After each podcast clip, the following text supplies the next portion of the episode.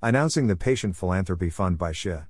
Welcome to the Nonlinear Library, where we use text to speech software to convert the best writing from the rationalist and EA communities into audio.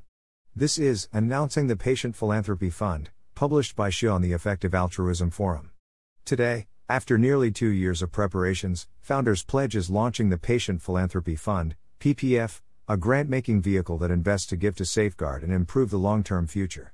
The PPF is incubated as a special trust within Founders for Good, the Founders Pledge UK entity.